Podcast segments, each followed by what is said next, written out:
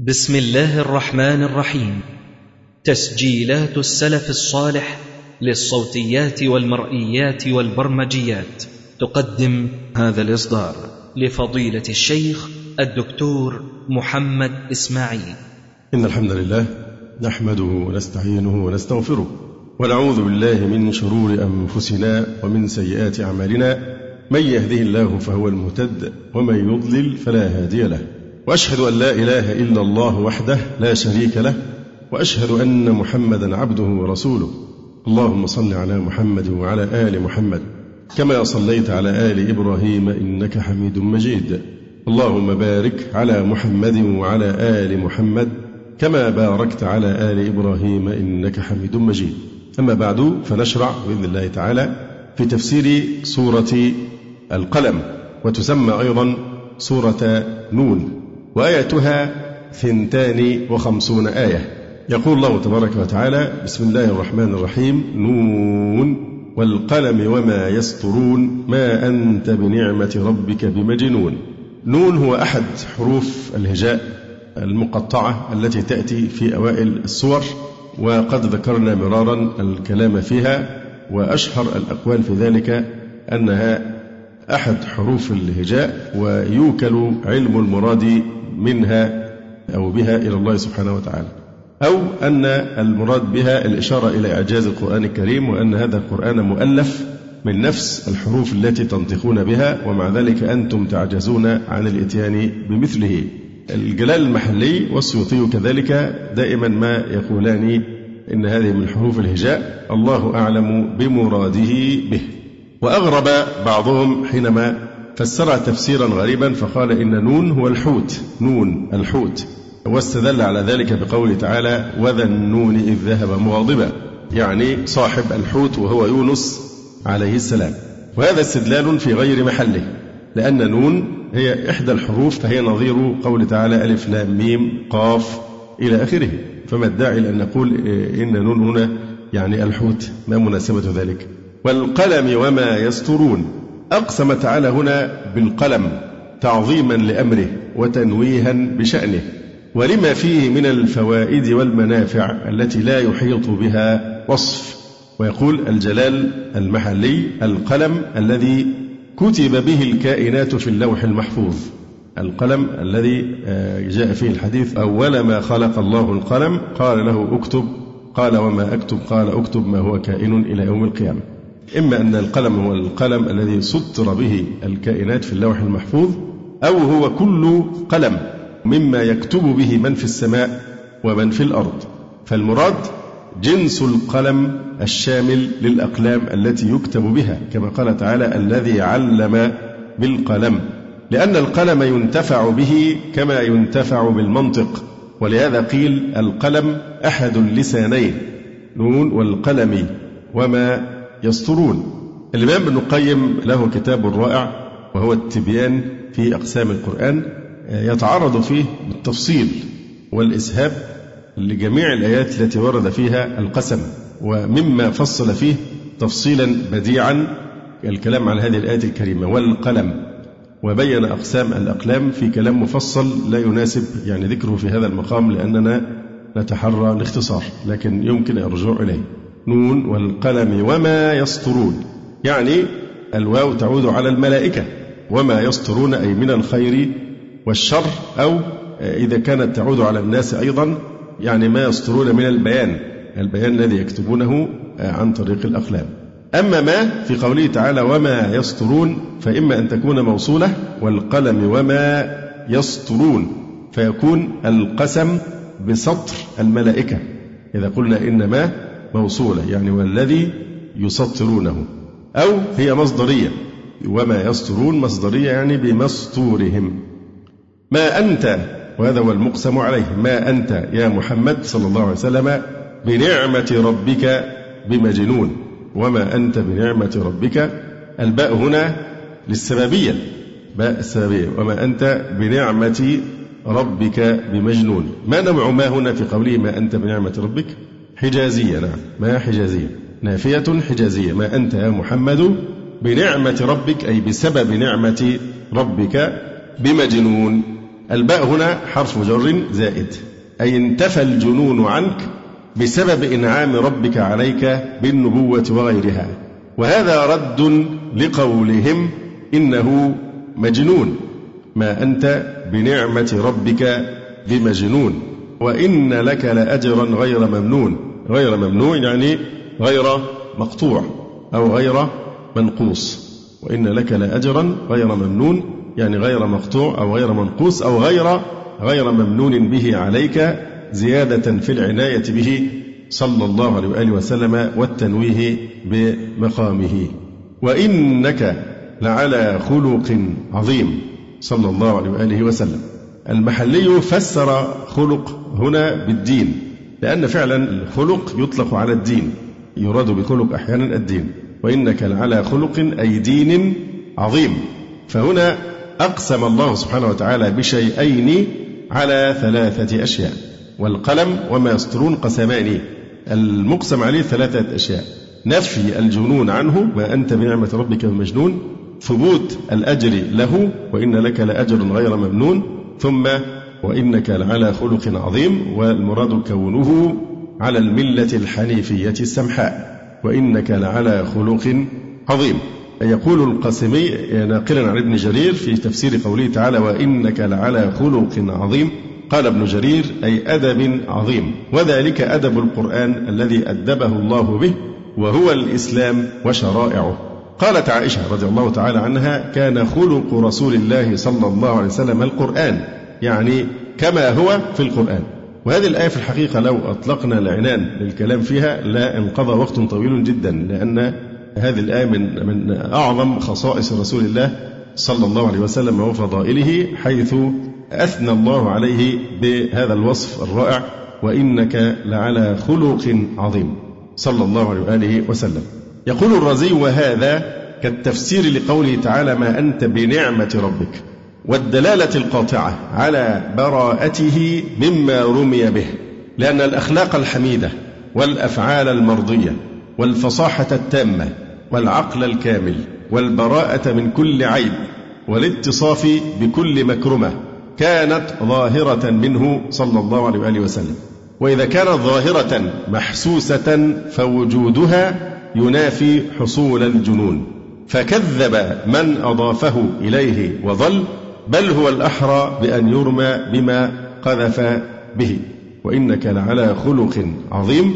فهذا تفسير إيه؟ ما أنت بنعمة ربك ما أنت بسبب نعمة ربك عليك بأنك على خلق عظيم وعلى دين قويم بمجنون فنزهه عن ذلك بسبب وجود هذه النعمة ولأنه على دين عظيم وهو الخلق العظيم. فستبصر ويبصرون. الفاء هنا للاستئناف. فستبصر ويبصرون بأيكم المفتون. المفتون هنا مصدر كالمعقول أي الفتون هنا بمعنى الجنون. يعني ستبصر وتبصرون أبك أم بهم الجنون. من في الطرفين المجنون؟ هو نزهه عن الجنون ثم وصفه بقوله وإنك لعلى خلق عظيم. فكما قلنا إن قوله إنك لعلى خلق عظيم تفسير لقوله ما أنت بسبب نعمة ربك بنعمة ربك بمجنون. بل أحوالك تبرئك تماما من وصف الجنون وتلصق صفة الجنون بمن هو على خلاف نهجك وطريقك. فستبصر ويبصرون بأيكم المفتون. الفتنة موجودة في أي طرف منكما أنت أم هم؟ فستبصر ويبصرون بأيكم المفتون فالمفتون هنا مصدر كالمعقول. فيعني أن المفتون هنا معناها إيه؟ الفتنة. بأيكم الفتنة. جاء على مفعول زي المعقول. تقول الاستدلال بالمعقول أي بالعقل. فكذلك المفتون هنا معناها الإيه؟ الفتنة. بأيكم الفتنة. كما تقول أيضا الميسور. والتقدير بأيكم الفتون. يقول القاسمي فستبصروا. ويبصرون أي أولئك الجاحدون المتفوهون بتلك العظيمة وهي وصفك بالجنون. بأيكم المفتون أي المجنون. الباء مزيدة. أو الفتنة والفتون ذهابا إلى أن المصدر يجيء, يجيء على زنة المفعول والباء أصلية بمعنى في.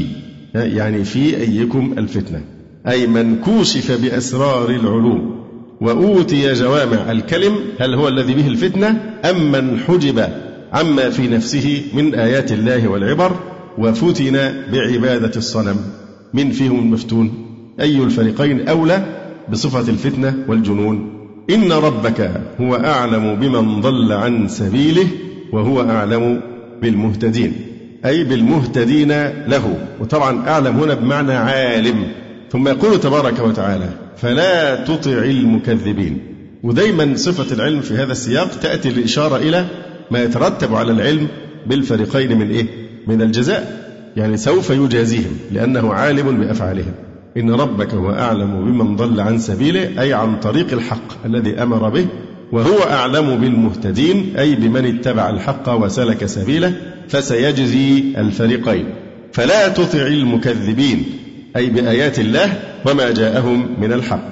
وهذا تهييج وإلهاب على معاصاتهم.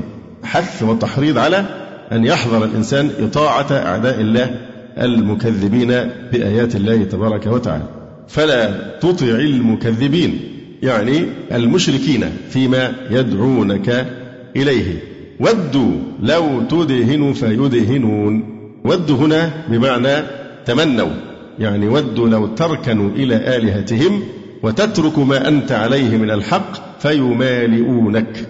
أي لو تلين لهم في دينك بإجابتك إياهم إلى الركون إلى آلهتهم فيلينون لك في عبادتك إلهك. كما قال جل ثناؤه ولولا أن ثبتناك لقد كدت تركن إليهم شيئا قليلا. إذا لأذقناك ضعف الحياة وضعف الممات. وإنما هو مأخوذ من الدهن. شبه التليين في القول بتليين الدهن. الدهون إذا يعني إيه لينتهى صهرتها تكون أقرب إلى السائل. فكذلك شبه التليين في القول ومداهنة المشركين أو ما يسمى في عرف هذا العصر العرف الشؤم تقبل الآخر الاعتراف بالآخر. ويعني يعني أن الكفر يساوي الإيمان. دي هذا الذي يريدونه. أن في التقبل بيكون بمعنى مقبول لكن هم يريدون ويصرون على التزييف وزلزلة ثوابت العقيدة أن يزال الفصل تماما بين الإسلام والكفر. بل أن تمحى من الوجود كلمة كافر فيصرون على أن تقول غير المسلمين لا تقول أبدا الكافر غير المسلمين. وهكذا فهذا آه، من مظاهر الفتنة في هذا الزمان وهي محاولة التليين. ودوا لو تدهن فيدهنون ما تبقاش زي الشحم الصلب كده. سهل الموضوع شوية خليه ينصهر يبقى مائع. ودوا لو تدهن فيدهنون. في هذه الحالة هيقول لك يا معتدل يا وسيط الاتجاه الوسطي الاتجاه المعتدل لأنك دماغك مش ناشفة ومش مصر إنك تستعمل كلمة الكفر والكفار والباطل والحق وجنة ونار لا محاولة لتحريف لب الإسلام ومحو قضية الولاء والبراء على أساس العقيدة من الوجود. طبعا هم لو أنفقوا ملء الأرض جميعا في سبيل ذلك لن يتسنى لهم ذلك ما دام هذا القرآن موجودا ومحفوظا بضمان الله تبارك وتعالى إنا نحن نزلنا الذكر وإنا له لحافظون. سوف تلقى كل هذه المفاهيم في سلة مهملات في زبالة التاريخ. كما ألقي من قبل آلاف المؤامرات ضد الإسلام وضد مفاهيمه فأما الزبد فيذهب جفاء الأمواج اللي بتكون فوق سطح البحر الرغاء هذا فقاقيع هوائية. قد تسنح لها فرصة وتعلو لكن لا تلبث أن تتلاشى كأن لم تكن. فأما الزبد فيذهب جفاء وأما ما ينفع الناس فيمكث في الأرض. والله سبحانه وتعالى قال في قضية التمييز والموالاة والبراءة من الكفار قال إلا تفعلوه تكن فتنة في الأرض وفساد كبير. لأن هذا يترتب عليه اختلاط الحق بالباطل في نظر الناس. فلا يستطيعون التمييز. وبالتالي هذه الدعوة لا تقف عند حد هي بتتمادى مثل السرطان. ولها توابع. توابع تسوية المسلم بالكافر إذا يجوز للمسلم أن يرتد عن الإسلام ويختار ما يشاء من العقيدة.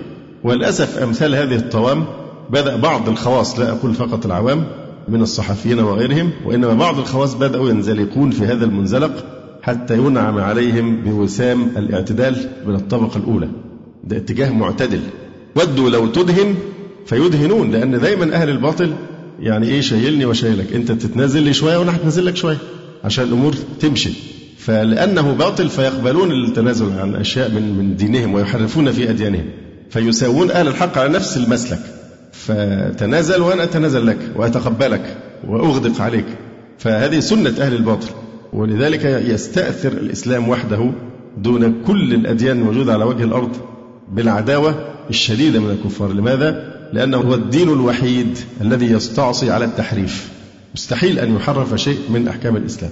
هم يطمعون حتى في تحريف القرآن نفسه. وهناك ما يسمى بالقرآن الأمريكي الفرقان الأمريكي هذا.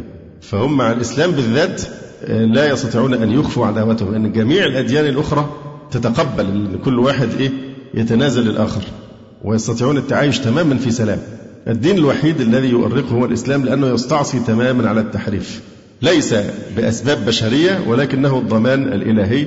إنا نحن نزلنا الذكر وإنا له لحافظون. فلذلك يحظى الإسلام بأكبر عداوة بين كل الأديان الموجودة على سطح الأرض. سواء في ذلك الأديان التي أصلها سماوي ثم حرفت أو الأديان الأرضية التي هي من صنع البشر محضا. فمن ثم هذه الآية تذكرنا بوجوب إبطال هذه المذاهب الضالة والأفكار المسمومة التي يراد أن يبتلعها المسلمون ويسمموا بها. ودوا لو تدهن فيدهنون. وقد تجلى هذا أيضا فيما روي في سبب نزول سورة الكافرون لأن هذه المداهنة هي التي طلبها الكافرون عرضوا على النبي صلى الله عليه وآله وسلم اقتراحا. تعبد إلهنا سنة ونعبد إلهك سنة. فإن كان الحق مع واحد منا فنصيبه. بهذه البساطة. فلأول مرة نزلت الآية صادعة بهذه الشدة.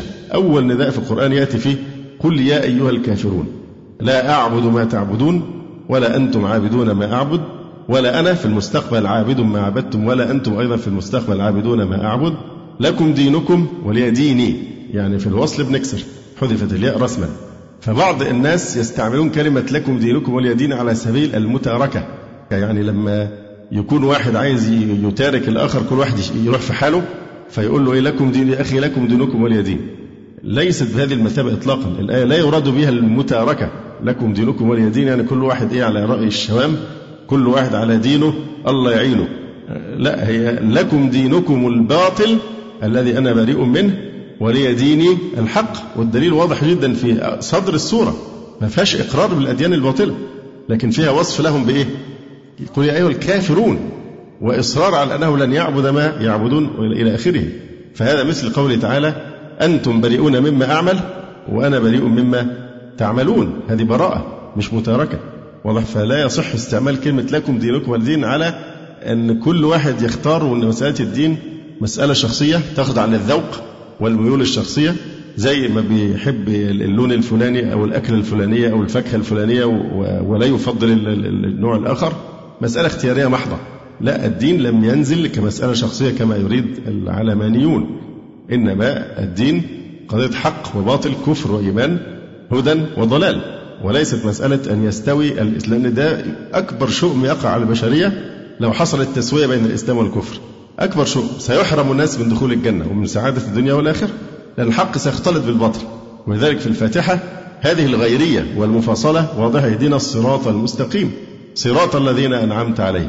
غير غير صراط الإيه؟ المغضوب عليهم ولا الضالين. أما هؤلاء الضالون الآن فبتوع فهم الآخر وتقبل الآخر فهؤلاء يريدون اهدنا الصراط المستقيم صراط الذين أنعمت عليهم وصراط المغضوب عليهم وصراط الضالين.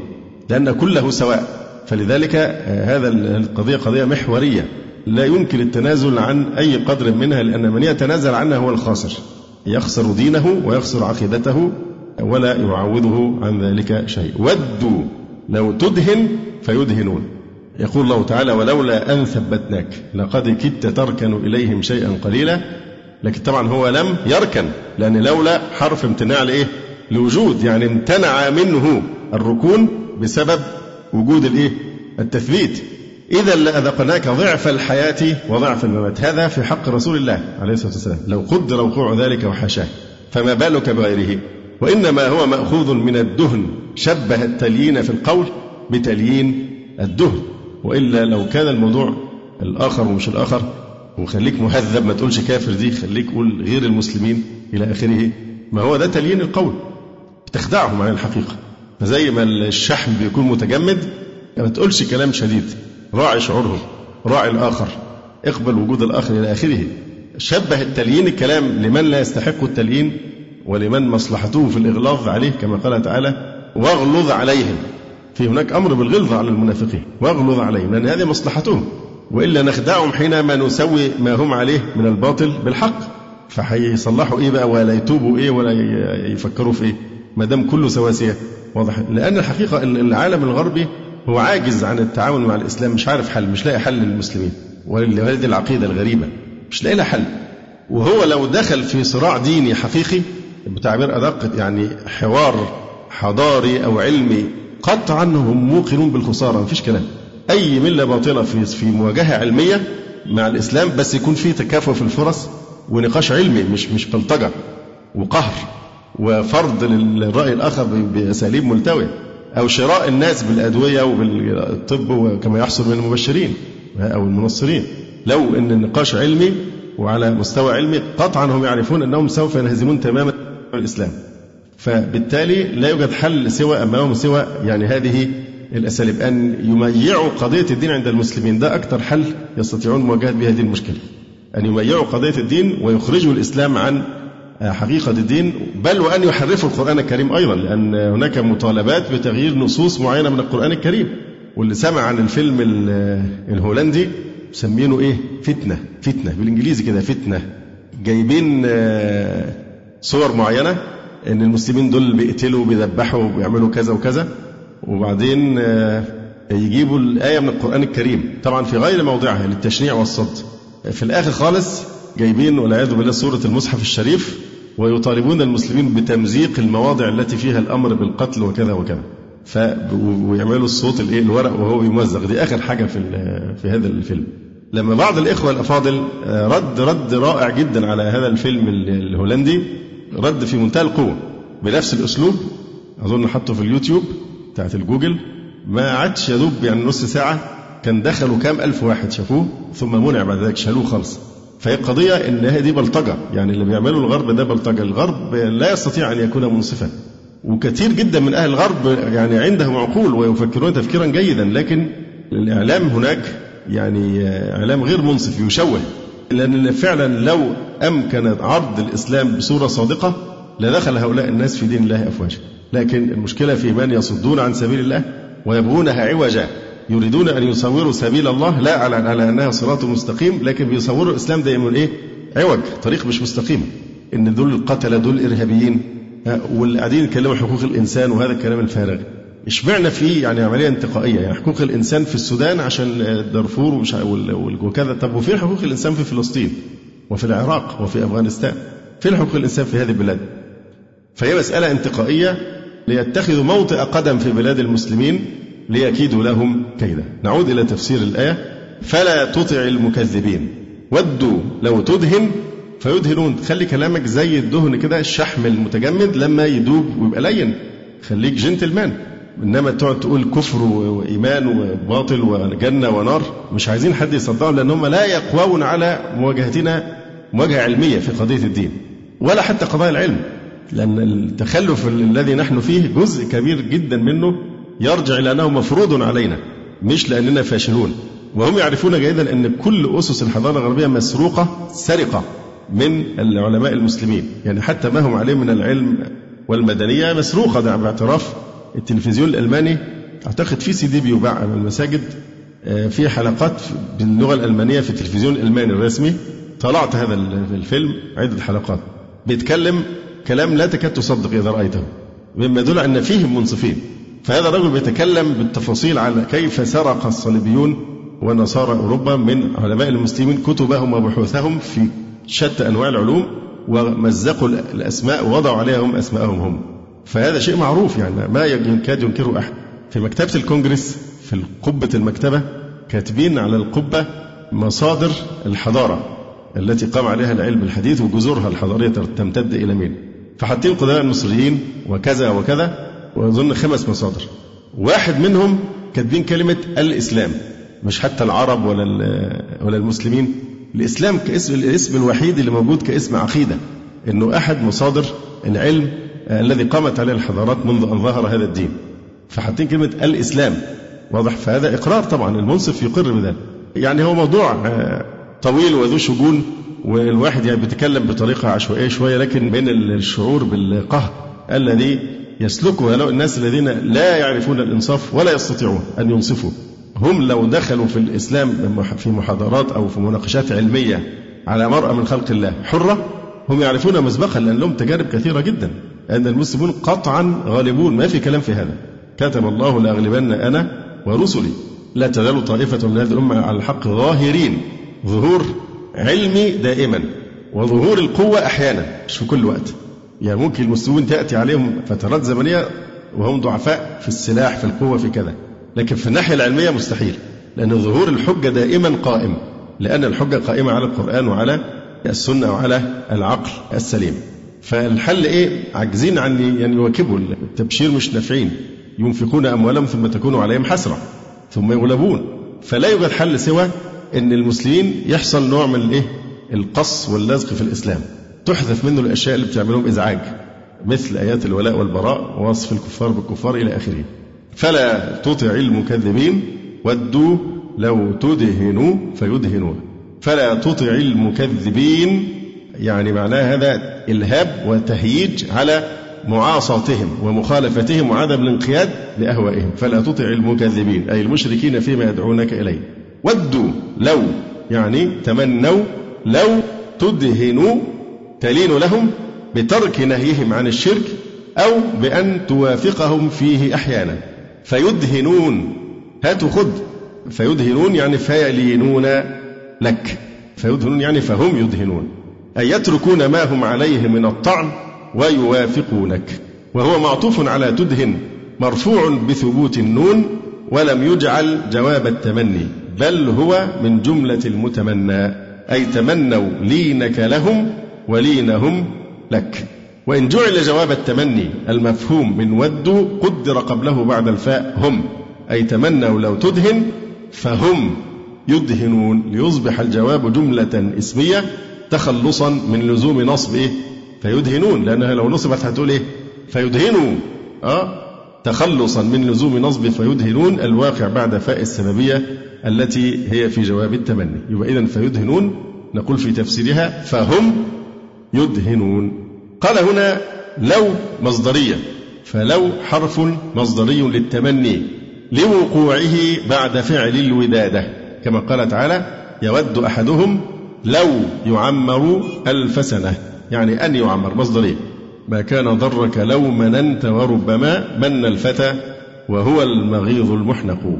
إذا لو هنا بمعنى مصدرية كما آه، ذكرنا. ودوا لو تدهنوا فيدهنون. ثم يقول تعالى ولا تطع كل حلاف مهين. كل حلاف صيغة مبالغة يعني كثير الحلف. قال الزمخشري وكفى به مزجرة لمن اعتاد الحلف. يعني يذم من الإنسان أنه كل شوية يحلف كل حاجة يحلف فيها. في الأمر الدقيق في الأمر الجليل في حين أن الله سبحانه وتعالى قال ولا تجعلوا الله عرضة لأيمانكم. فتعظيما لاسم الله لا يحلف به إلا في الأمر الجليل.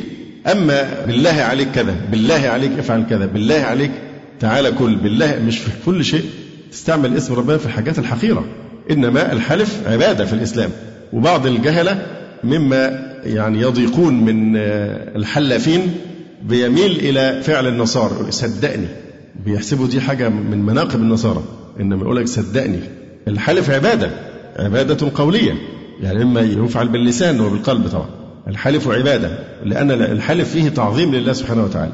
والحلف يتضمن أنواعا عظيمة من التوحيد لأنك تحلف بمن تعلم أنه مطلع على صدقك في قلبك وهذا لا يطلع عليه إلا الله. تحلف بمن هو قادر على أن يعاقبك إن كنت كاذبا في اليمين. فالحلف له دلالات عظيمة جدا. فالحلف بالله سبحانه وتعالى أحد العبادات القولية التي لا ينبغي أن تكون إلا لله لذلك لا يحلف إلا بالله عز وجل. لا يحلف إلا بالله ومن حلف بغير الله فقد أشرك. فإذا لا يليق بالإنسان أن يبالغ في الحلف ويكثر الحلف إنما يحلف فيما يستحق. أمور العظيمة الجليلة أن اسم الله لا يوضع في كل شيء آه، من الأشياء. ولذلك يقول الزمخشري هنا تعليقا على قول تعالى ولا تطع كل حلاف مهين قال وكفى به مزجرة لمن اعتاد الحلف ومثله قوله تعالى ولا تجعلوا الله عرضة لأيمانكم. مهين أي حقير الرأي والتمييز. ولا تطع كل حلاف مهين هماز مشاء بنميم. يقول الجلال المحلي ولا تطع كل حلاف أي كثير الحلف بالباطل. مهين أي حقير. هماز يعني عياب أو مغتاب. هماز عياب أي مغتاب. وقيل الهماز الذي يهمز الناس بيده ويضربهم واللماز باللسان. هماز مشاء بنميم. مشاء صيغة مبالغة. ساع بالكلام بين الناس على وجه الإفساد بينهم.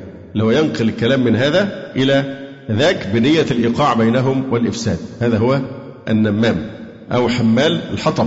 كما جاء في قوله تعالى وامرأته حمالة الحطب. أذم حمالة الحطب التي كانت تمشي بالنميمة بين الناس تشعل بينهم نيران الفتن.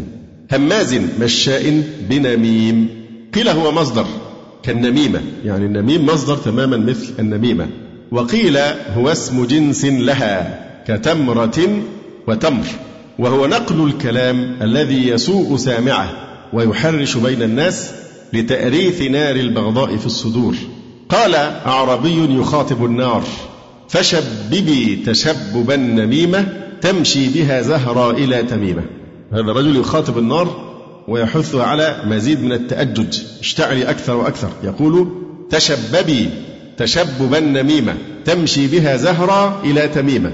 يعني تشببي تشببا نميمة اشتعلي واضطرمي كما تتوقد النميمة. النميمة هي تزوير الكلام وتزويقه للإفساد بين الناس. وكما تدخل النميمة بين الناس فتشعل النيران فهو يحث النار على أن تتشبه بالنميمة. مع أن المفروض النميمة هي تشبه بالإيه؟ بالنار. لكن هو بيقول للنار تشبهي بالإيه؟ بالنميمة في الإحراق. وإضرام النار الشديدة يعني تشببي تشبب النميمة تمشي بها زهرة. وزهرة اسم امرأة اشتهرت بالنميمة. إلى تميمة وهي قبيلة معروفة. تشببي تشببا نميمة تمشي بها زهرة إلى تميمة. والمعنى اشتعلي كاشتعال النميمة حال كونها تمشي بها هذه المرأة إلى بني تميم. وكانت كثيرة الإفساد بين العرب حتى ضرب بها المثل. ولا تطع كل حلاف مهين. هماز غياب عياب أي مغتاب. مشاء بنميم ساع بالكلام بين الناس على وجه الإفساد بينهم. مناع للخير. يقول المحلي بخيل بالمال عن الحقوق يمنع حق المال مناع للخير لأن المال يطلق عليه أحيانا إيه؟ الخير وإنه لحب الخير لا شديد. إن ترك خيرا الوصية ترك مالا. وبعض المفسرين يقولون إن المراد بالخير هنا عموم ما يطلق عليه الخير، أي شيء يطلق عليه الخير سواء المال أو غيره، أو الإسلام مناع للخير معتد أثيم، معتد ظالم أثيم آثم، فيقول القاسمي مناع للخير أي بخيل بالمال ضنين به والخير المال، أو مناع للخير صاد عن الإسلام، معتد على الناس متجاوز في ظلمهم أثيم كثير الآثام. عتل بعد ذلك زنيم. عتل أي جاف غليظ. دعي بعد ذلك زنيم أي دعي ملصق في النسب ليس منهم. أو مريب يعرف بالشر. وفي الحديث إن الله يبغض كل جعذري جواظ سخاب بالأسواق جيفة بالليل حمار بالنهار عالم بأمر الدنيا جاهل بأمر الآخرة. إن الله يبغض كل جعذري وهو الفظ الغليظ المتكبر. جواظ جموع منوع يجمع المال من كل وجه ثم يمنع حقه مناع للخير. معتد أثيم عتل بعد ذلك زنيم. العتل هو الغليظ الجاف سواء الغلظة والجفاء يعني في الطبع أو في الجسم. وقال أبو عبيدة العتل هو الفاحش اللئيم. عتل بعد ذلك زنيم. عتل بعد ذلك زنيم. الزنيم هو الدعي. قال حسان بن ثابت يخاطب الوليد بن المغيرة وأنت زنيم نيط في آل هاشم كما نيط خلف الراكب القدح الفرد. وأنت زنيم نيط في آل هاشم. يعني أنت زنيم معلق. هي أصلا من الزنمة. الزنمة دي ممكن زي الزائدة الجلدية التي تكون في الأذن مثلا أو في الجلد يطلق عليها الزنمة. ها؟ فالزنمة في الإهاب قطعة جلد صغيرة تترك معلقة بطرفه فشبهه بها. وأنت زنيم نيط في آل هاشم. يعني أنت داعي ملحق بآل هاشم ولست منهم. كما نيط خلف الراكب القدح الفرد شبهه بالقدح المنفرد الفارغ المعلق خلف الراكب. وقال بعض المفسرين ورجحه أبو حيان إن هذه الأوصاف ليست لمعين. عتل بعد ذلك زنيم وسائر الأوصاف. ليس مقصود بها شخص معين واستدل على ذلك بإيه؟ تفتكروا استدل على إنها عامة بكل من فيه هذه الصفات وليس شخص معين. استدل بإيه؟ شوفوا السياق كده. تفتكروا إيه اللي خلى أبو حيان يقول إن هذه الأوصاف ليست لمعين. ولا تطع إيه؟ كل حلاف. فهذه ترجح قول أبي حيان إن كل حلاف ليس المقصود بها شخصا معينا باسمه. فإنما وقع النهي عن طواعية من هو بهذه الصفات التي جاءت للمبالغة. عتل بعد ذلك زنيم. الظرف بعد ذلك بعد متعلق بزنيم. وهذه البعدية في الرتبة. أي أن هذا الوصف وهو زنيم متأخر في الرتبة والشناعة عن الصفات السابقة. يعني أن ما بعد كلمة ما بعد هذه الصفة أشنع. وتلم بعد ذلك كمان إيه؟ زنيم. فبعد هنا كثم التي تفيد الإيه؟ الترتيب والتراخية في الرتبة. كما قال تعالى والملائكة بعد ذلك ظهير. أو قيل إن بعد بمعنى مع عتل بعد ذلك يعني مع ذلك أي دعي في قريش وهو الوليد بن المغيرة. ادعاه أبوه بعد ثمانية عشرة سنة. قال ابن عباس رضي الله عنهما لا نعلم لا نعلم أن الله وصف أحدا بما وصفه به من العيوب. فألحق به عارا لا يفارقه أبدا. وتعلق بزنيم الظرف قبله. يعني زنيم بعد ذلك. دلالة على أن هذه أشنع مما كان قبلها. أن كان ذا مال وبنين. أن مصدرية أن كان ذا مال أي لأن. وهو متعلق بما دل عليه قوله إذا تتلى عليه آياتنا قال أساطير الأولين. إذا تتلى عليه آياتنا القرآن الكريم. قال هي أساطير الأولين أي كذب بها لإنعامنا عليه بما ذكر. يعني إيه؟ إذا تتلى عليه آياتنا قال أساطير الأولين أن كان ذا مال وبنين. يبقى دي تفكرنا بقوله تعالى إيه؟ وتجعلون رزقكم أنكم تكذبون. وتجعلون رزقكم يعني أنا أرزقكم فبدل أن تشكروا رزقي تجعلون بدل شكر الرزق أنكم إيه؟ تكذبون. تقابلون إنعامي عليكم بالجحود والتكذيب. فإذا أن كان ذا مال وبنين يعني هو لما تتلى عليه آيات القرآن الكريم يقول أساطير الأولين. القرآن ده أساطير الأولين. ما الذي دفع إلى ذلك؟ اغتراره بنعم الله عليه. أن كان أي لأنه كان ذا مال وبنين. أي كذب بها لإنعامنا عليه بما ذكر. وفي قراءة أأن أأن ها؟ أأن كان ذا مال وبنين. إذا تتلى عليه آياتنا قال أساطير الأولين. سنسمه على الخرطوم. الخرطوم أنف السباع. وغالب ما يستعمل الخرطوم في أنف الفيل والخنزير. والجملة هنا مستأنفة. سنسمه على الخرطوم كأنه لما ذكر قبائح أفعاله وأقواله ذكر ما سوف يفعل به على سبيل التوعد. بعد ذكر بعدما ذكر سوء أفعاله وكفره وصده عن سبيل الله ذكر ما يؤول إليه أمره. كيف سيعاقبه الله جزاء هذه الأفعال وهذه الصفات؟ يقول تعالى سنسمه على الخرطوم. أي سنجعل على أنفه علامة يعير بها ما عاش فخطم أنفه بالسيف يوم بدر وبقي أثر الجرح في أنفه. سنسمه على الخرطوم.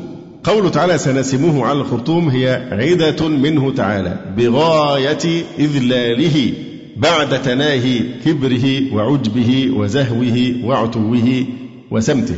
وهذه عادة الله سبحانه وتعالى في المتكبرين أنه يعاقبهم بالإيه؟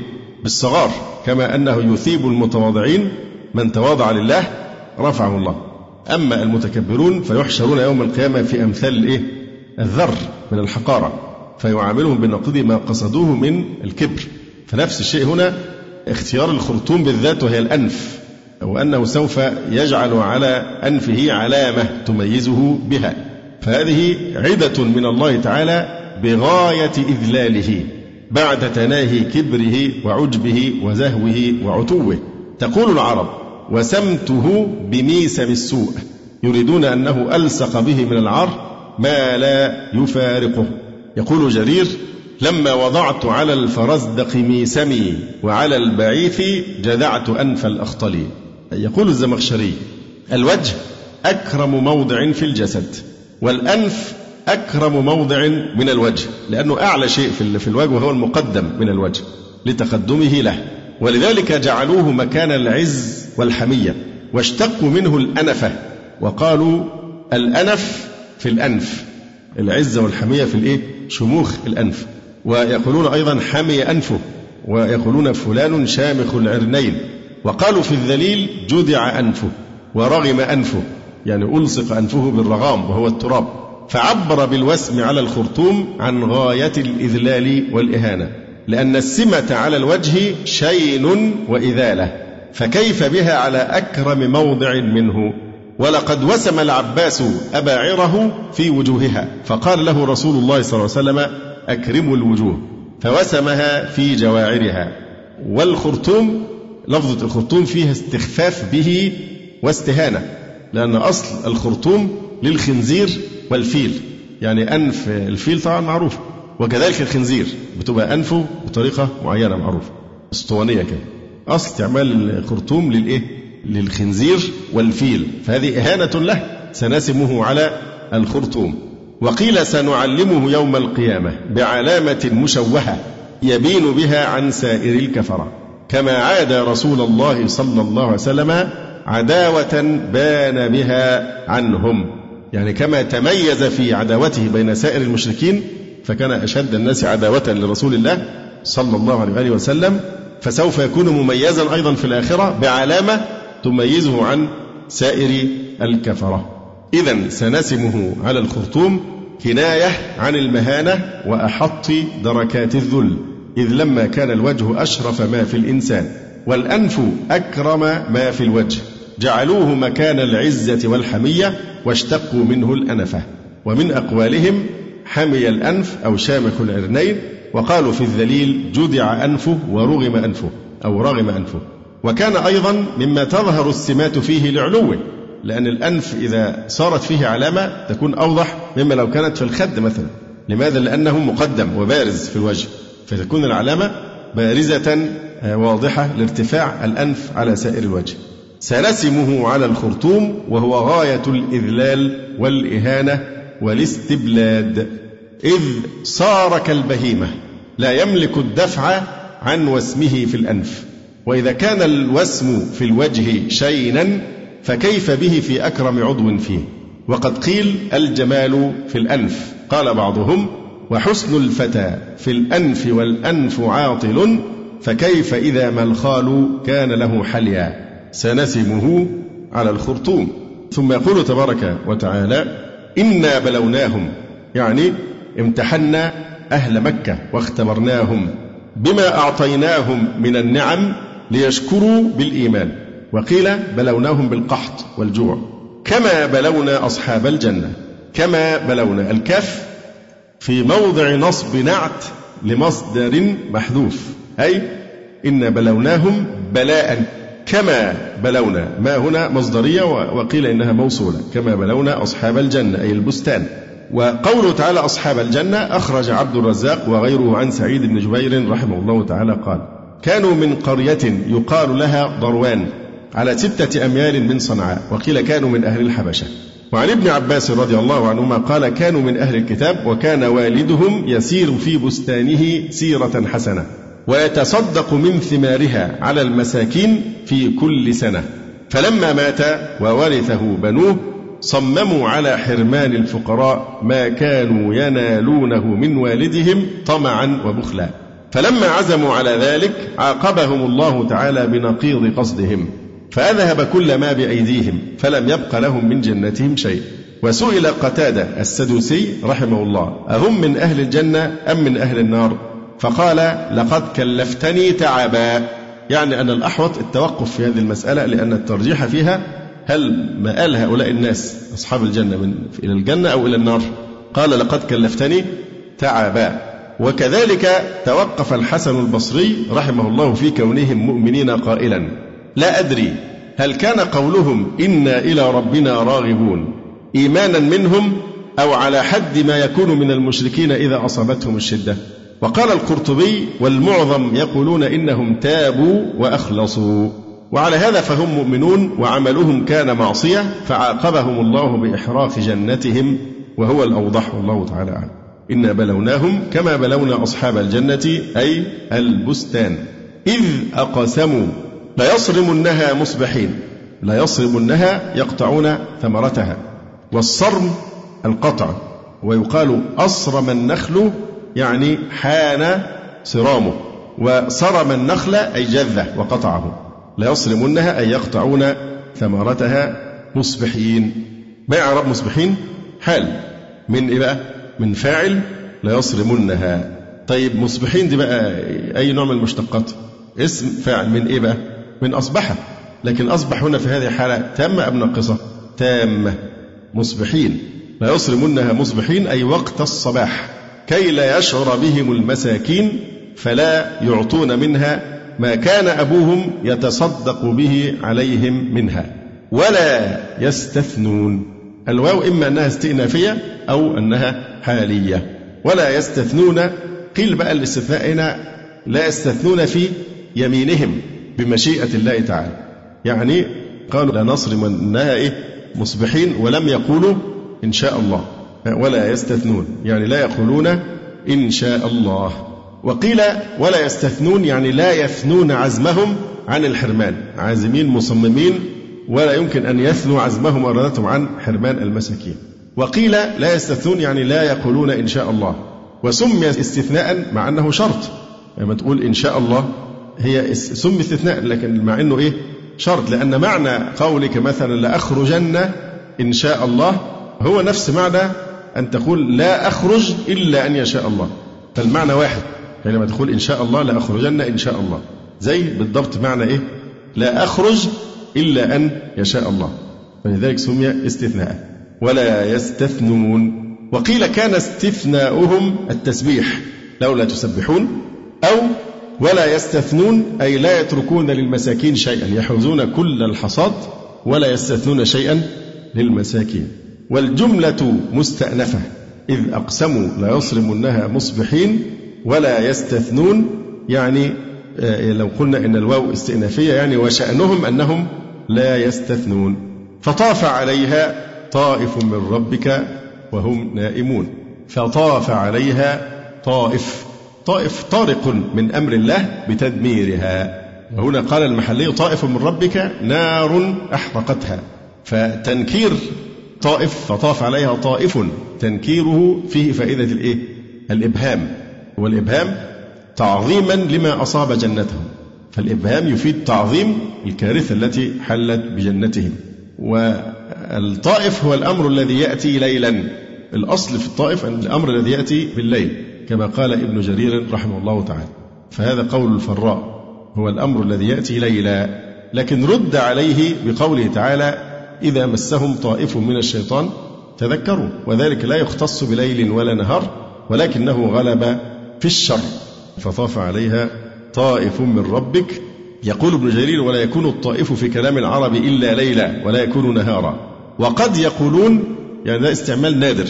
أطفت بها نهارا. وذكر الفراء أن أبا الجراح أنشد أطفت بها نهارا غير ليلي وألهى ربها طلب الرخال. أولاد الضأن الإناث سمى الرخال فطاف عليها طائف من ربك أي نار أحرقتها وهم نائمون مستغرقون في سباتهم وهم نائمون لا يشعرون أو غافلون عما يمكر بهم. فطبعا وهم نائمون. نحن فهمنا أن ذلك كان بالليل النوم يكون بالليل. فطاف عليها طائف فالطائف يأتي بالليل. وهم نائمون تأكيد بأن ذلك كان في الإيه؟ في الليل مستغرق. وهم مستغرقون في سباتهم. فعلى هذا يكون تأكيدا. لكن إذا قلنا إن المعنى وهم نائمون يعني وهم غافلون عما يمكر بهم فيكون هذا تأسيسا. يبقى الأولى أفادت الليل والثانية أفادت إيه؟ غفلتهم عما يمكر بهم. فأصبحت كالصريم. فأصبحت أي احترقت فصارت كالليل الشديد الظلمة أي سوداء. فأصبحت كالصريم والصريم كما ذكرنا هو الليل الشديد الظلمة. سمي الليل صريما لانصرامه وانفصاله عن النهار وانقطاعه عنه. كما يسمى النهار أيضا صريما لانصرامه عن الليل. ومن معاني الصريم البستان الذي صرمت ثماره. يعني إيه؟ قطعت ثماره بحيث لم يبق منها شيء. فهو فعيل بمعنى مفعول يعني مصروم مقطوع الثمار. إذا على كل واحد من هذه المعاني يمكن أن تفسر الآية الكريمة. فأصبحت كالصريم أولا لهلاك ثمرتها وقد قلنا إن الصريم بمعنى المصروم يعني البستان الذي إيه أتي على جميع ما فيه من الثمار. فهلاك الثمرات جعل البستان صريما قطعت كل ثمراته وتلفت. أو كالصريم الليل لأنها احترقت واسودت. وأنشد أبو عمرو ابن العلاء ألا بكرت وعاذلتي تلوم تهجدني ومن كشف الصريم؟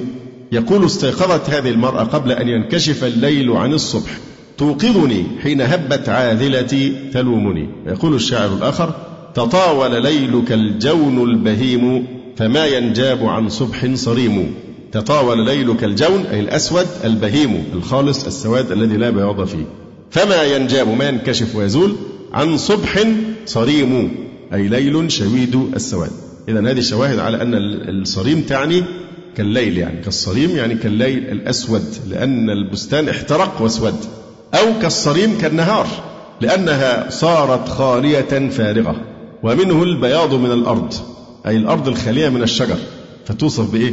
بأنها صريم أيضا. الصريم وصف النهار. فالأرض الجرداء بيضاء التي ليس فيها أي زرع أيضا لأنها ذهب بكل ما فيها من ثمار. فأصبحت كالصريم أي احترقت فصارت كالليل الشديد الظلمة أي سوداء. فتنادوا مصبحين يعني وقت الصباح حينما أصبحوا تنادوا على بعضهم. أن اغدوا على حرثكم إن كنتم صارمين.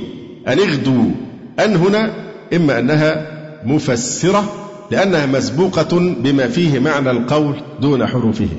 يعني تنادوا أن اغدوا فتنادوا كأنهم قال بعضهم لبعض اغدوا على حرثكم. فعلى هذا ما قبلها فيه التنادي فيه معنى القول.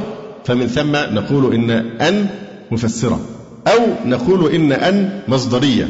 فتكون هي وما بعدها في تأويل مصدر منسوب بنزع الخافض. يعني تنادوا بأن اغدوا بأن اغدوا يعني بالغدو. على حرثكم. اغدوا ما نوع هذا الفعل؟ فعل أمر ناقص. هذا فعل أمر ناقص. أن اغدوا على حرثكم. عدي هنا بعلى. عدي بعلى. لأنه متضمن معنى إيه؟ أقبلوا على حرثكم. في تضمين هنا.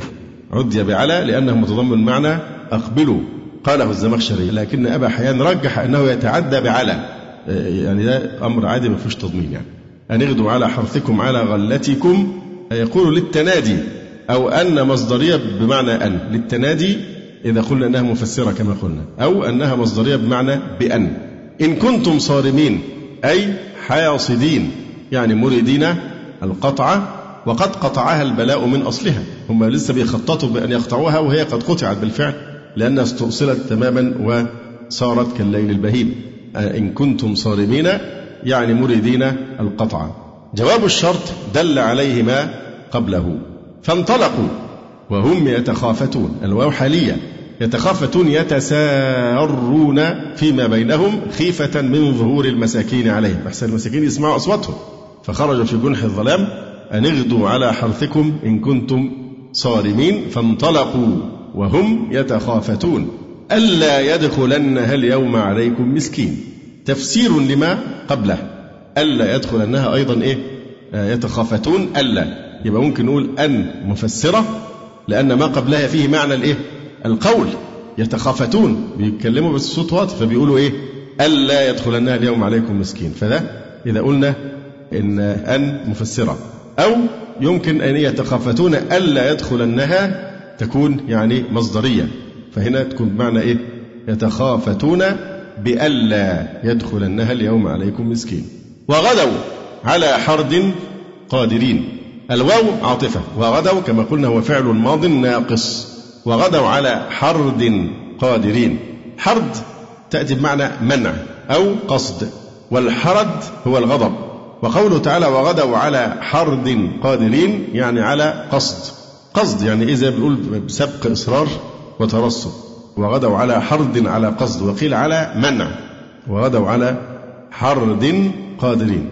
وقيل الحرد من حاردة السنة إذا منعت خيرها والمعنى وغدوا على نكد ومنع قادرين وقيل الحرد السرعة وغدوا على حرد.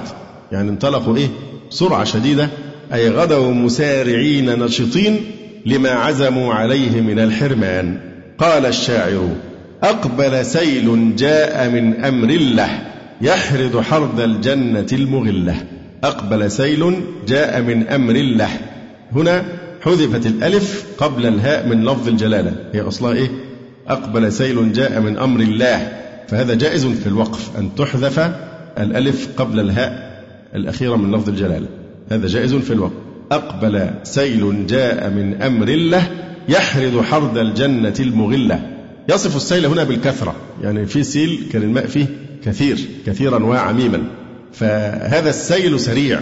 أقبل سيل جاء من أمر الله يحرد حرد الجنة المغلة. يعني يسرع إسراع الجنة أي البستان المغلة أي كثيرة الغلة والخير. فمعنى إسراع الجنة المغلة ظهور خيرها قبل غيرها في زمن يسير بسبب السيل الذي داهمها فأمرعها وأخصبها. فأسرعت في الإخصاب قبل غيرها من إيه؟ مما من البساتين التي لم يدركها السيل. فهذا معنى يحرد. يحرد يعني إيه؟ يسرع. يحرد حرد الجنة المغلة. وغدوا على حرد قادرين. ما إعراب قادرين. غدوا. دي فعل إيه قلنا؟ فعل ماض ناقص. طيب. يبقى الواو هي إيه؟ اسمها وقادرين خبرها. وغدوا على حرد زي صاروا. على حرد قادرين عليه في ظنهم. قادرين عليه في إيه؟ في ظنهم. فلما رأوها طبعا هي ألا يدخلنها اليوم عليكم مسكين اللي المقصود إيه؟ ألا يدخلنها يعني لا تمكنوه من الدخول فيها. ألا يدخلنها يعني لا تمكنوه أي أي مسكين من الدخول. وغدوا على حرد قادرين. فالحرد هنا منع الفقراء. غدوا على حرد أي منع للفقراء قادرين عليه في ظنهم. فلما رأوها لما هنا حينية. فلما رأوها سوداء محترقة. قالوا إنا لضالون. إحنا تهنا. مش هو ده البستان بتاعنا. فظنوا إن هم في بداية الأمر ظنوا إن هم إيه؟ ذهبوا في طريق خطأ يعني. أو رأوا بستانا خطا قالوا إنا لضالون عنها. أي ليست هذه جنتنا. ثم قالوا لما علموها. بل نحن محرومون. بل حرف إضراب وعطف. بل نحن محرومون ثمرتها. بمنعنا الفقراء منها والجزاء من جنس العمل. أنتم كنتم حريصين على حرمان الفقراء فحرمكم الله تعالى والجزاء من جنس العمل. بل نحن محرومون. قال أوسطهم. أوسطهم يعني خيرهم وإيه؟ وأمثلهم وأعقلهم. قال أوسطهم. ألم أقل لكم لولا تسبحون؟ ألم الهمزة هنا للاستفهام الإنكاري. ألم أقل لكم لولا هلا هذا لولا إيه؟ حرف تحضيض. لولا تسبحون الله تائبين قالوا سبحان ربنا إنا كنا ظالمين. يعني بمنع الفقراء حقهم. فقولهم إنا كنا ظالمين هذه الجملة تعليل للتنزيه. فانتبهوا لهذا. قالوا سبحان ربنا تنزه ربنا عن أن يكون ظلمنا. بل نحن الذين ظلمنا أنفسنا. فهذا سر اقتران الاعتراف بالظلم بالتسبيح. لأن التسبيح للتنزيه وما ظلمناهم ولكن ظلموا أنفسهم. قالوا سبحان ربنا إنا كنا ظالمين. فالجملة جملة إنا كنا ظالمين تعليل للتنزيه اعترفوا به بظلمهم في منع المعروف وترك الاستثناء. فأقبل بعضهم على بعض يتلاومون. يعني يلوم بعضهم بعضا. فما أعراب يتلاومون؟ حال. قالوا يا ويلنا.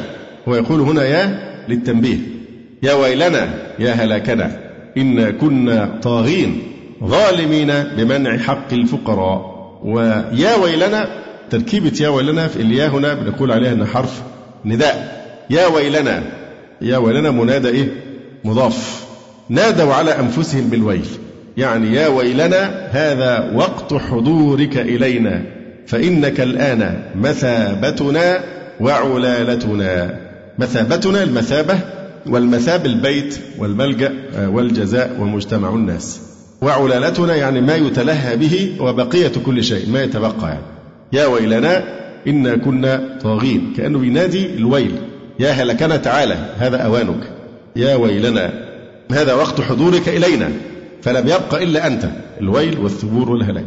إنا كنا طاغين. عسى ربنا أن يبدلنا وفي قراءة أن يبدلنا خيرا منها. إنا إلى ربنا راغبون. عسى من أفعال الرجاء. وهي فعل ماض إيه؟ ناقص. يبقى إعراب ربنا إيه؟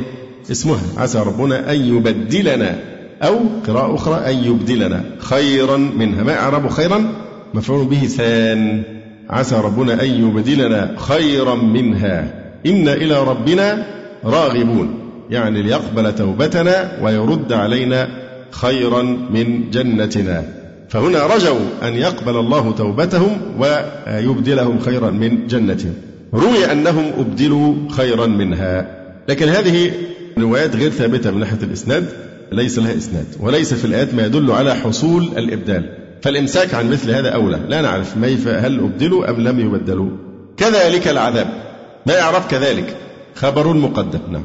كذلك أي مثل العذاب لهؤلاء العذاب اللي هي مبتدأ مؤخر بقى في الدنيا بالقتل والأسر والقحط لمن خالف أمرنا من كفار مكة وغيرها. كذلك العذاب.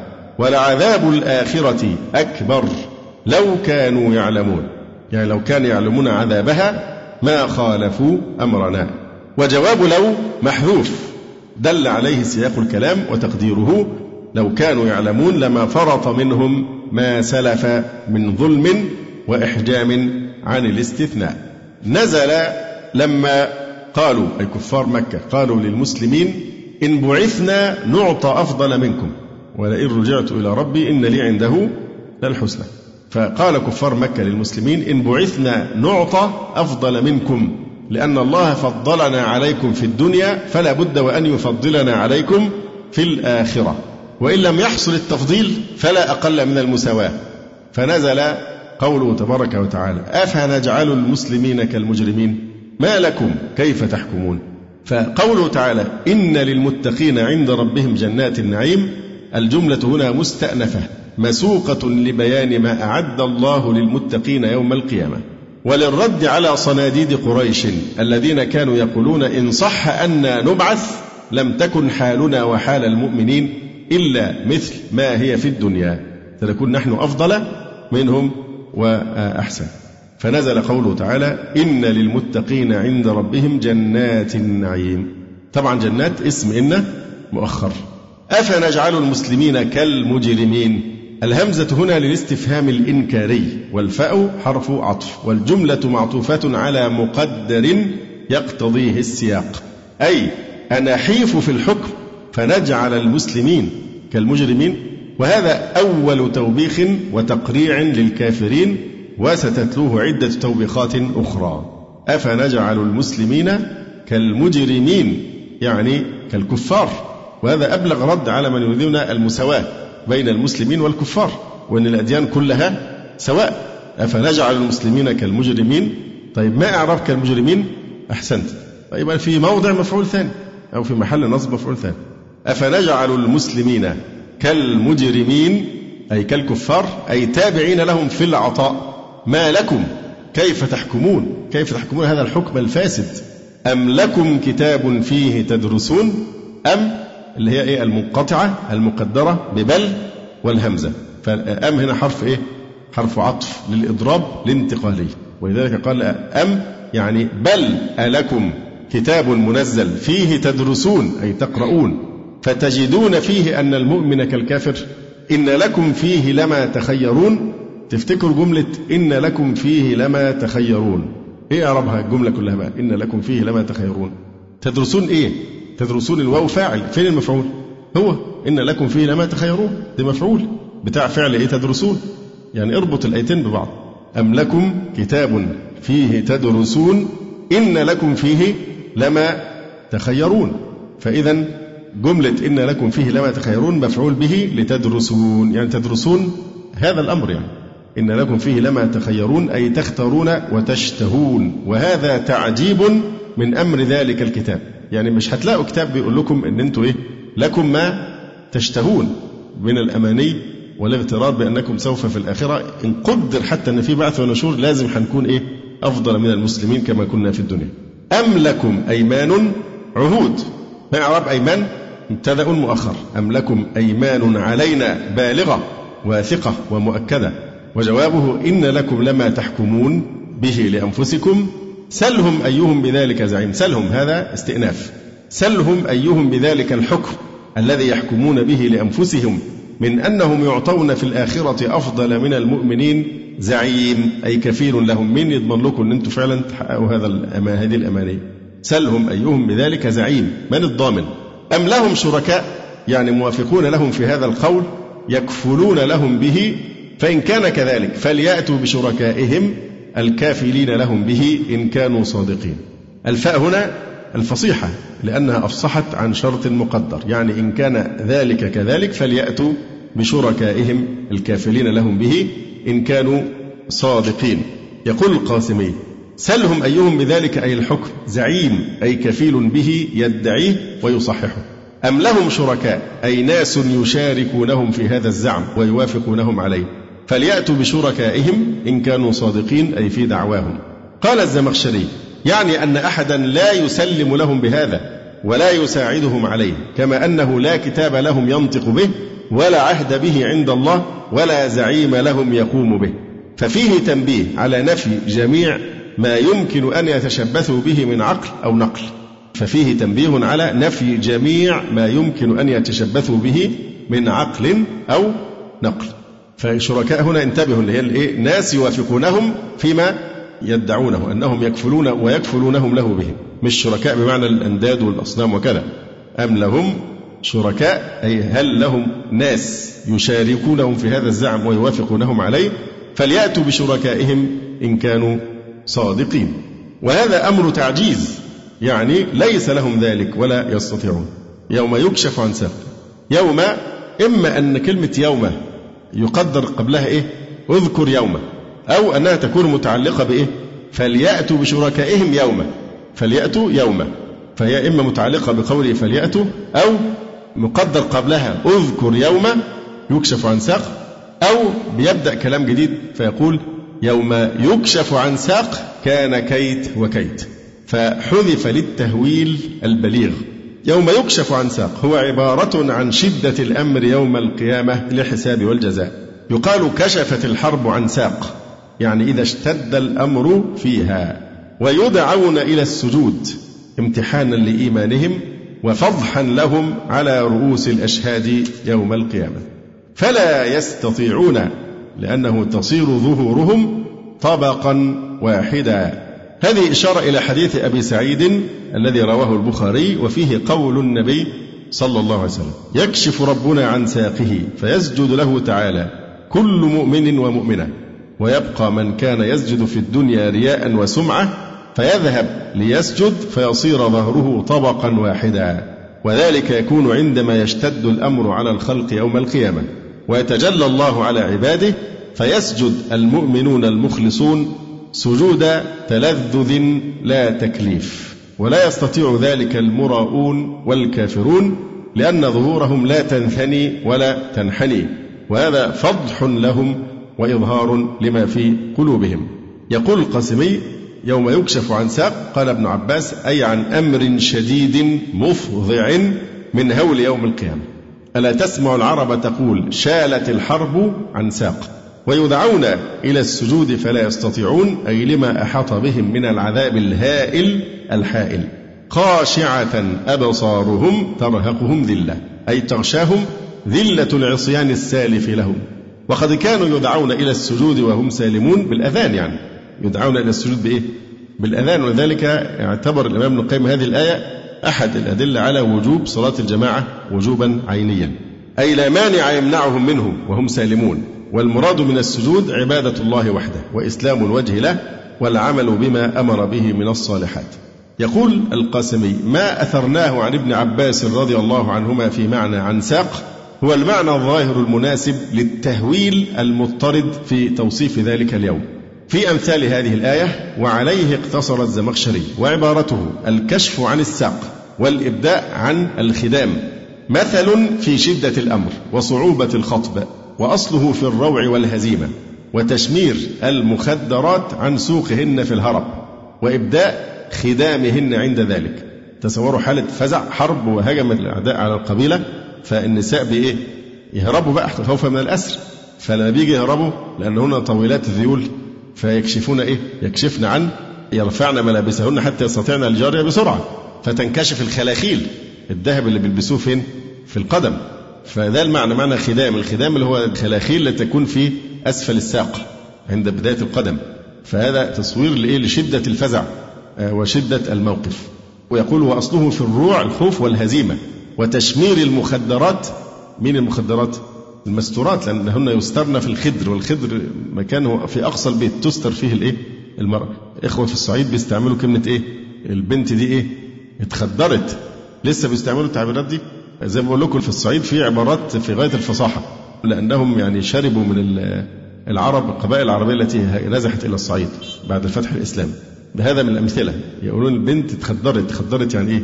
يعني أنها بلغت وعزلت في الخدر في مكان يكون في أقصى البيت تستر فيه عن أن تخالط الإيه الناس يعني أو الرجال. فتشمير المخدرات يخرجن من الخدر بقى بيجروا عشان ما حد كي لا يؤسرن عن سوقهن في الهرم وإبداء خدامهن عند ذلك. هيظهر إيه بقى لما تشمل عن ساق؟ تظهر الخلاخيل في الرجل يعني. قال حاتم أخو الحرب إن عضت به الحرب عضها وإن شمرت عن ساقها الحرب شمرا. فهذا تعبير عن شدة الإيه؟ الفزع أو شدة الأحوال في الحروب. وقال ابن الرقيات تذهل الشيخ عن بنيه وتبدي عن خدام العقيلة العذراء. يعني أن هذه الحرب تذهل الشيخ عن بنيه تجعل الشيخ الكبير في السن ينسى بنيه ليفر هو بنفسه. وتبدي عن خدام العقيلة العذراء اللي هي الفتاة التي تكون داخل الخدر فتهرب مذعورة وقد شمرت إيه؟ عن ساقها فيبدو ويظهر منها الخدام اللي هي الخلاخيل. وجاءت منكرة للدلالة على أنه أمر مبهم في الشدة منكر خارج عن المألوف. يوم يكشف عن ساق ساق منكرة ليدل على أنه أمر مبهم في شدته وأنه خارج عن المألوف كقوله عز وجل يوم يدعو الداعي إلى شيء نكر كأنه قيل يوم يقع أمر فظيع هائل. وقال أبو سعيد الضرير أي يوم يكشف عن أصل الأمر. وساق الشيء أصله الذي به قوامه كساق الشجر وساق الإنسان. أي تظهر يوم القيامة حقائق الأشياء وأصولها. فالساق بمعنى أصل الأمر. وقال الإمام ابن حزم في الفصل ما صح عن النبي صلى الله عليه وسلم عن يوم القيامة أن الله عز وجل يكشف عن ساقه فيخرون سجدا؟ فهذا كما قال الله عز وجل في القرآن يوم يكشف عن ساق ويدعون إلى السجود. وإنما هو إخبار عن شدة الأمر. وهول الموقف كما تقول العرب قد شمرت الحرب عن ساقها. قال جرير ألا رب سام الطرف من آل مازن؟ إذا شمرت عن ساقها الحرب شمرا.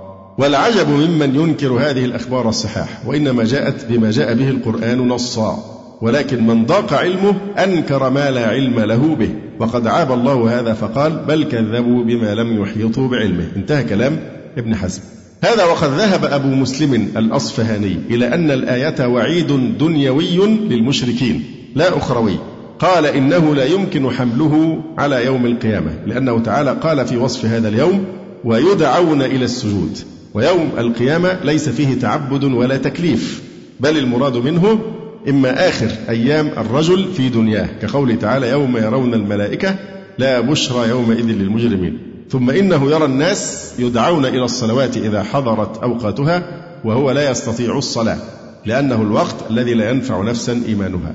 وإما حال الهرم والمرض والعجز وقد كانوا قبل ذلك يدعون إلى السجود وهم سالمون مما بهم الآن إما من الشدة النازلة بهم من هول ما عاينوا عند الموت أو من العجز والهرم ونظير هذه الآية قوله فلولا إذا بلغت الحلقوم قال الرزي واعلم أنه لا نزاع في أنه يمكن حمل اللفظ على ما قاله أبو مسلم. فأما قوله إنه لا يمكن حمله على القيامة بسبب أن الأمر بالسجود حاصل ها هنا يعني أبو مسلم بيقول إن إن هذا في الدنيا ده وعيد في الدنيا عند الشيخوخة والعجز أو عند الإيه؟ حضور الموت وليس في الآخرة. والذي حمله على ذلك أنه قال أن الأمر بالسجود ده تكليف والآخرة ليس فيها تكليف. وجواب ذلك أن ذلك لا يكون على سبيل التكليف بل على سبيل التقريع والتخجيل. فلما قلتم إن ذلك غير جائز؟ يعني ما دام على سبيل التقريع والتخييل فلما قلتم إن ذلك غير جائز؟ لأن ليس هنا تكليف. فإذا من حيث اللغة لا بأس من تفسير الآية يوم يكشف عن ساق أنها تعبير عن شدة الأحوال والفزع يوم القيامة.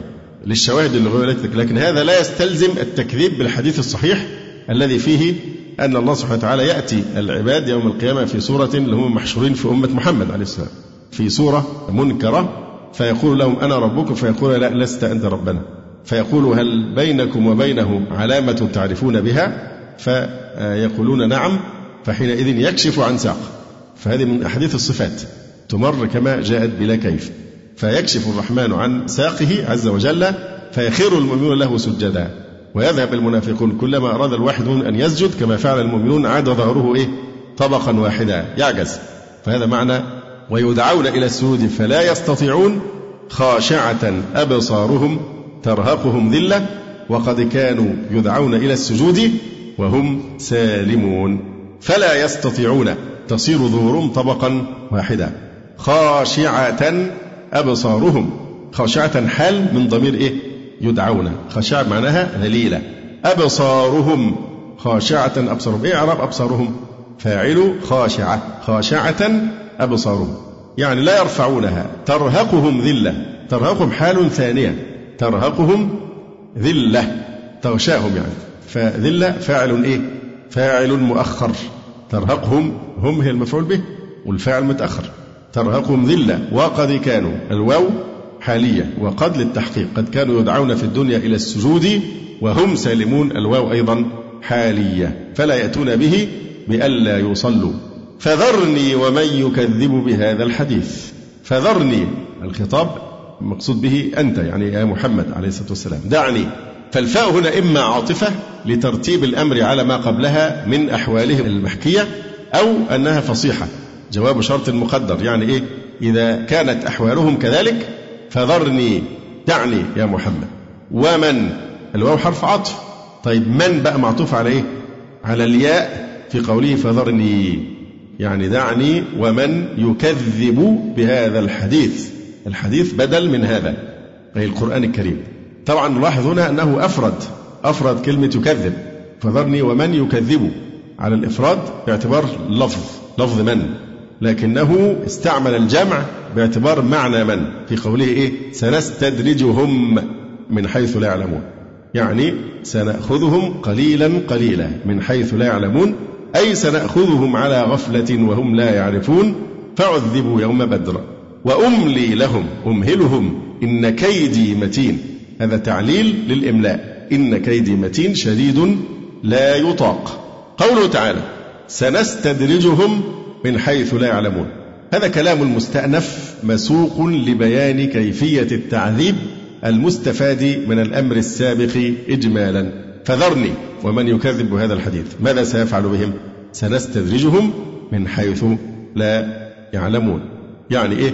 نأخذهم قليلا قليلا. يقال استدرجه إلى كذا أي قربه إليه ورقاه من درجة إلى درجة وجعله يدرج على الأرض. قال الخطيب سنستدرجهم سنأخذهم بعظمتنا على التدريج لا على غرة في عذاب لا شك فيه. وأملي لهم سنأخذهم على غفلة وهم لا يعرفون. وأملي لهم الإملاء بمعنى الإمهال ومرادفة النعم والآلاء ليغتروا. وفي الحديث عن عقبة بن عامر رضي الله تعالى عنه مرفوعا إذا رأيت الله يعطي العبد من الدنيا على معاصيه ما يحب فإنما هو استدراج. ثم تلا فلما نسوا ما ذكروا به فتحنا عليهم أبواب كل شيء. حتى إذا فرحوا بما أوتوا أخذناهم بغتة فإذا هم مبلسون. يقول القاسمي رحمه الله تعالى فذرني ومن يكذب بهذا الحديث أي كله إلي فإني أكفيكه. وهذا من بليغ الكناية. كأنه يقول حسبك انتقاما منه أن تكل أمره إلي وتخلي بيني وبينه فإني عالم بما يجب أن يفعل به قادر على ذلك. فذرني يعني سيبه لي بقى. سنستدرجهم من حيث لا يعلمون أي سنكيدهم بالإمهال وإدامة الصحة وزيادة النعم من حيث لا يعلمون أنه استدراج وسبب لهلاكهم. يقال استدرجه إلى كذا أي استنزله إليه درجة فدرجة حتى يورطه فيه.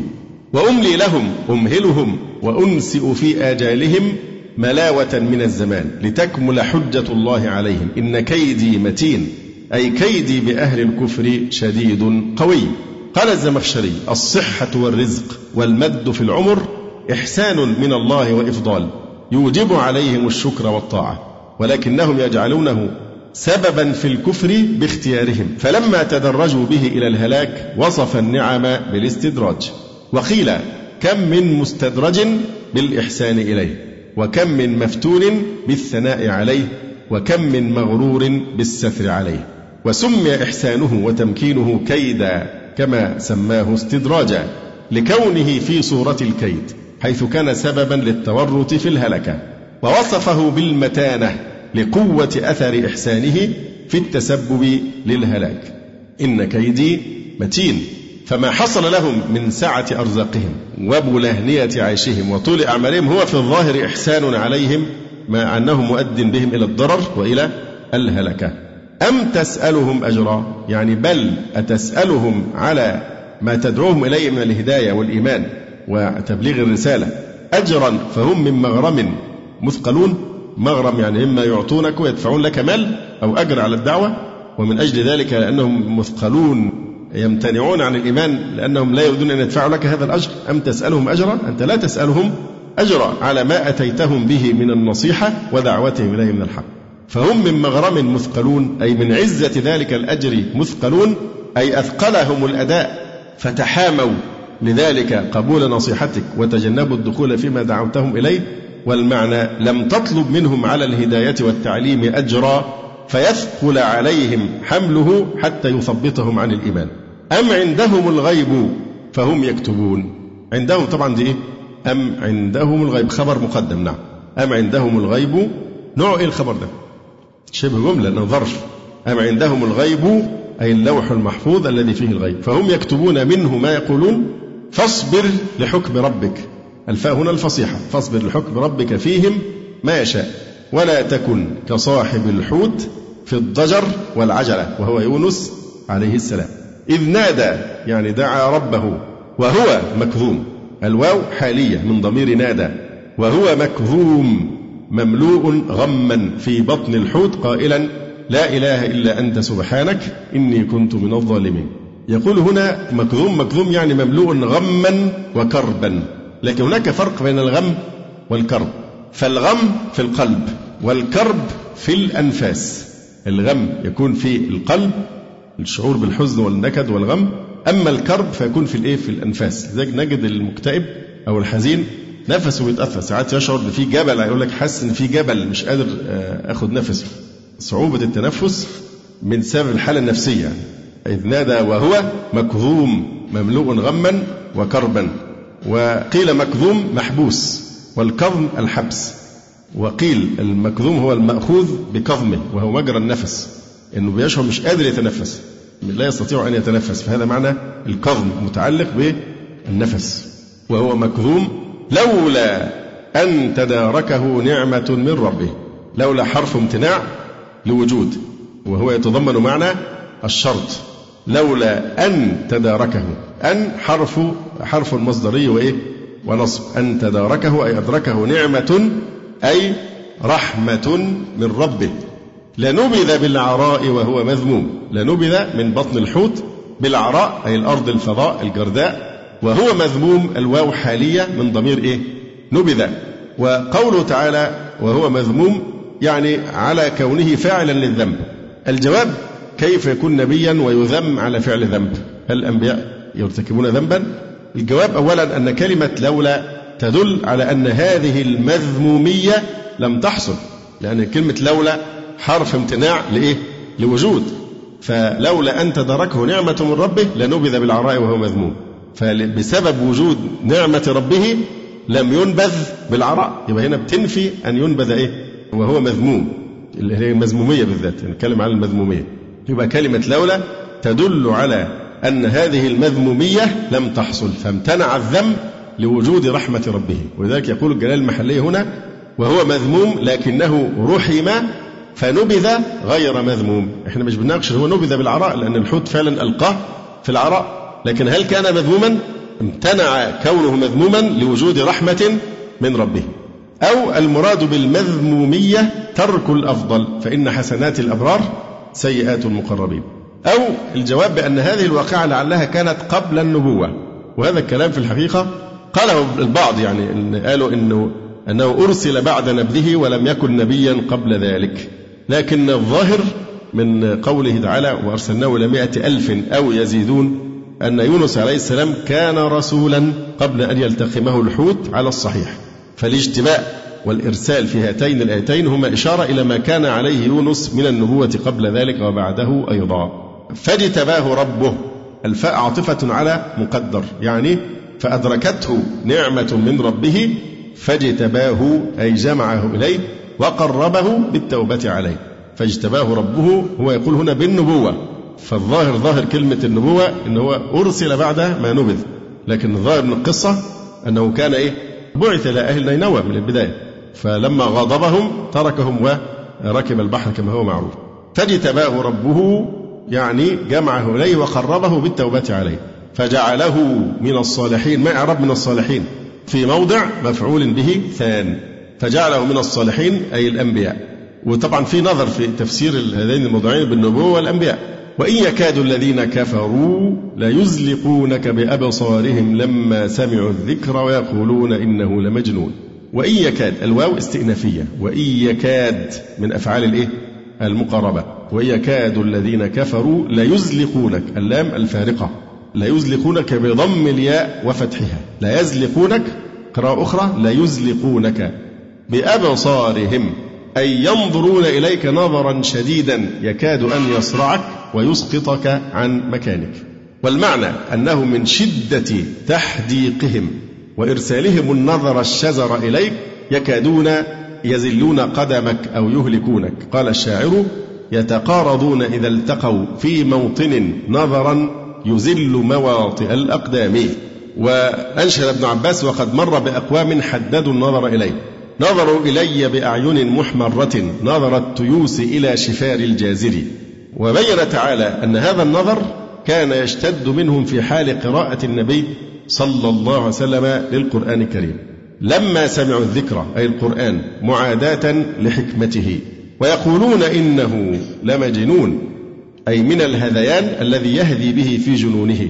لعدم تمالك أنفسهم من الحسد منه والتنفير عنه. ولذلك استدل بهذه الآية على أن الحسد حقيقة ويكاد الذين كفروا ليزلقونك بأبصارهم لما سمعوا الذكر ويقولون إنه لمجنون. وهذا من مظاهر جنونه والعياذ بالله أنه هذا القرآن من الهذيان الذي يهدي به في نوبات الجنون. يقول تعالى وما هو إلا ذكر للعالمين أي عظة وحكمة وتذكير وتنبيه للعالمين. على ما في عقولهم وفطرهم من التوحيد. فكيف يجنن من جاء بمثله؟ كيف يعني يوصف بالجنون من جاء بمثل هذا القرآن؟ يقول الجلال المحلي وإن يكاد الذين كفروا ليزلقونك بأبصارهم. لما سمعوا الذكر أي القرآن وجواب لما محذوف للدلالة عليه أي لما سمعوا الذكر كادوا يزلقونك أو يزلقونك بأبصارهم ويقولون حسدا إنه لمجنون بسبب القرآن الذي جاء به وما هو؟ الواو حالية وما نافية مهملة لانتقاض النفي بإلا لأن إيه؟ الجملة فيها نفي واستثناء فالنفي بيتلغى بقى بسبب وجود الاستثناء. وما هو؟ يعني أي القرآن الكريم إلا طبعا أداته حصر إلا ذكر أي موعظة. للعالمين. طبعا العالمين نعت لإيه؟ لذكر. أي الجن والإنس لا يحدث بسببه جنون. قولوا قولي هذا واستغفر الله لي ولكم. سبحانك اللهم ربنا وبحمدك. أشهد أن لا إله إلا أنت أستغفرك وأتوب إليك. جزى الله فضيلة الشيخ خير الجزاء. ونسأل الله جل وعلا أن يرفع مكانة الشيخ في المهديين وأن يجعله علما من أعلام الهدى والدين. ولا تنسونا وتنسوا الشيخ من دعوة صادقة بظهر الغيب. وتقبلوا تحيات إخوانكم في تسجيلات السلف الصالح بالإسكندرية. هاتف رقم صفر ثلاثة فاصل أربعة تسعة أربعة سبعة ستة خمسة اثنان. والتليفون محمول صفر عشرة واحد ستة أربعة واحد تسعة ثمانية صفر. والسلام عليكم ورحمة الله وبركاته.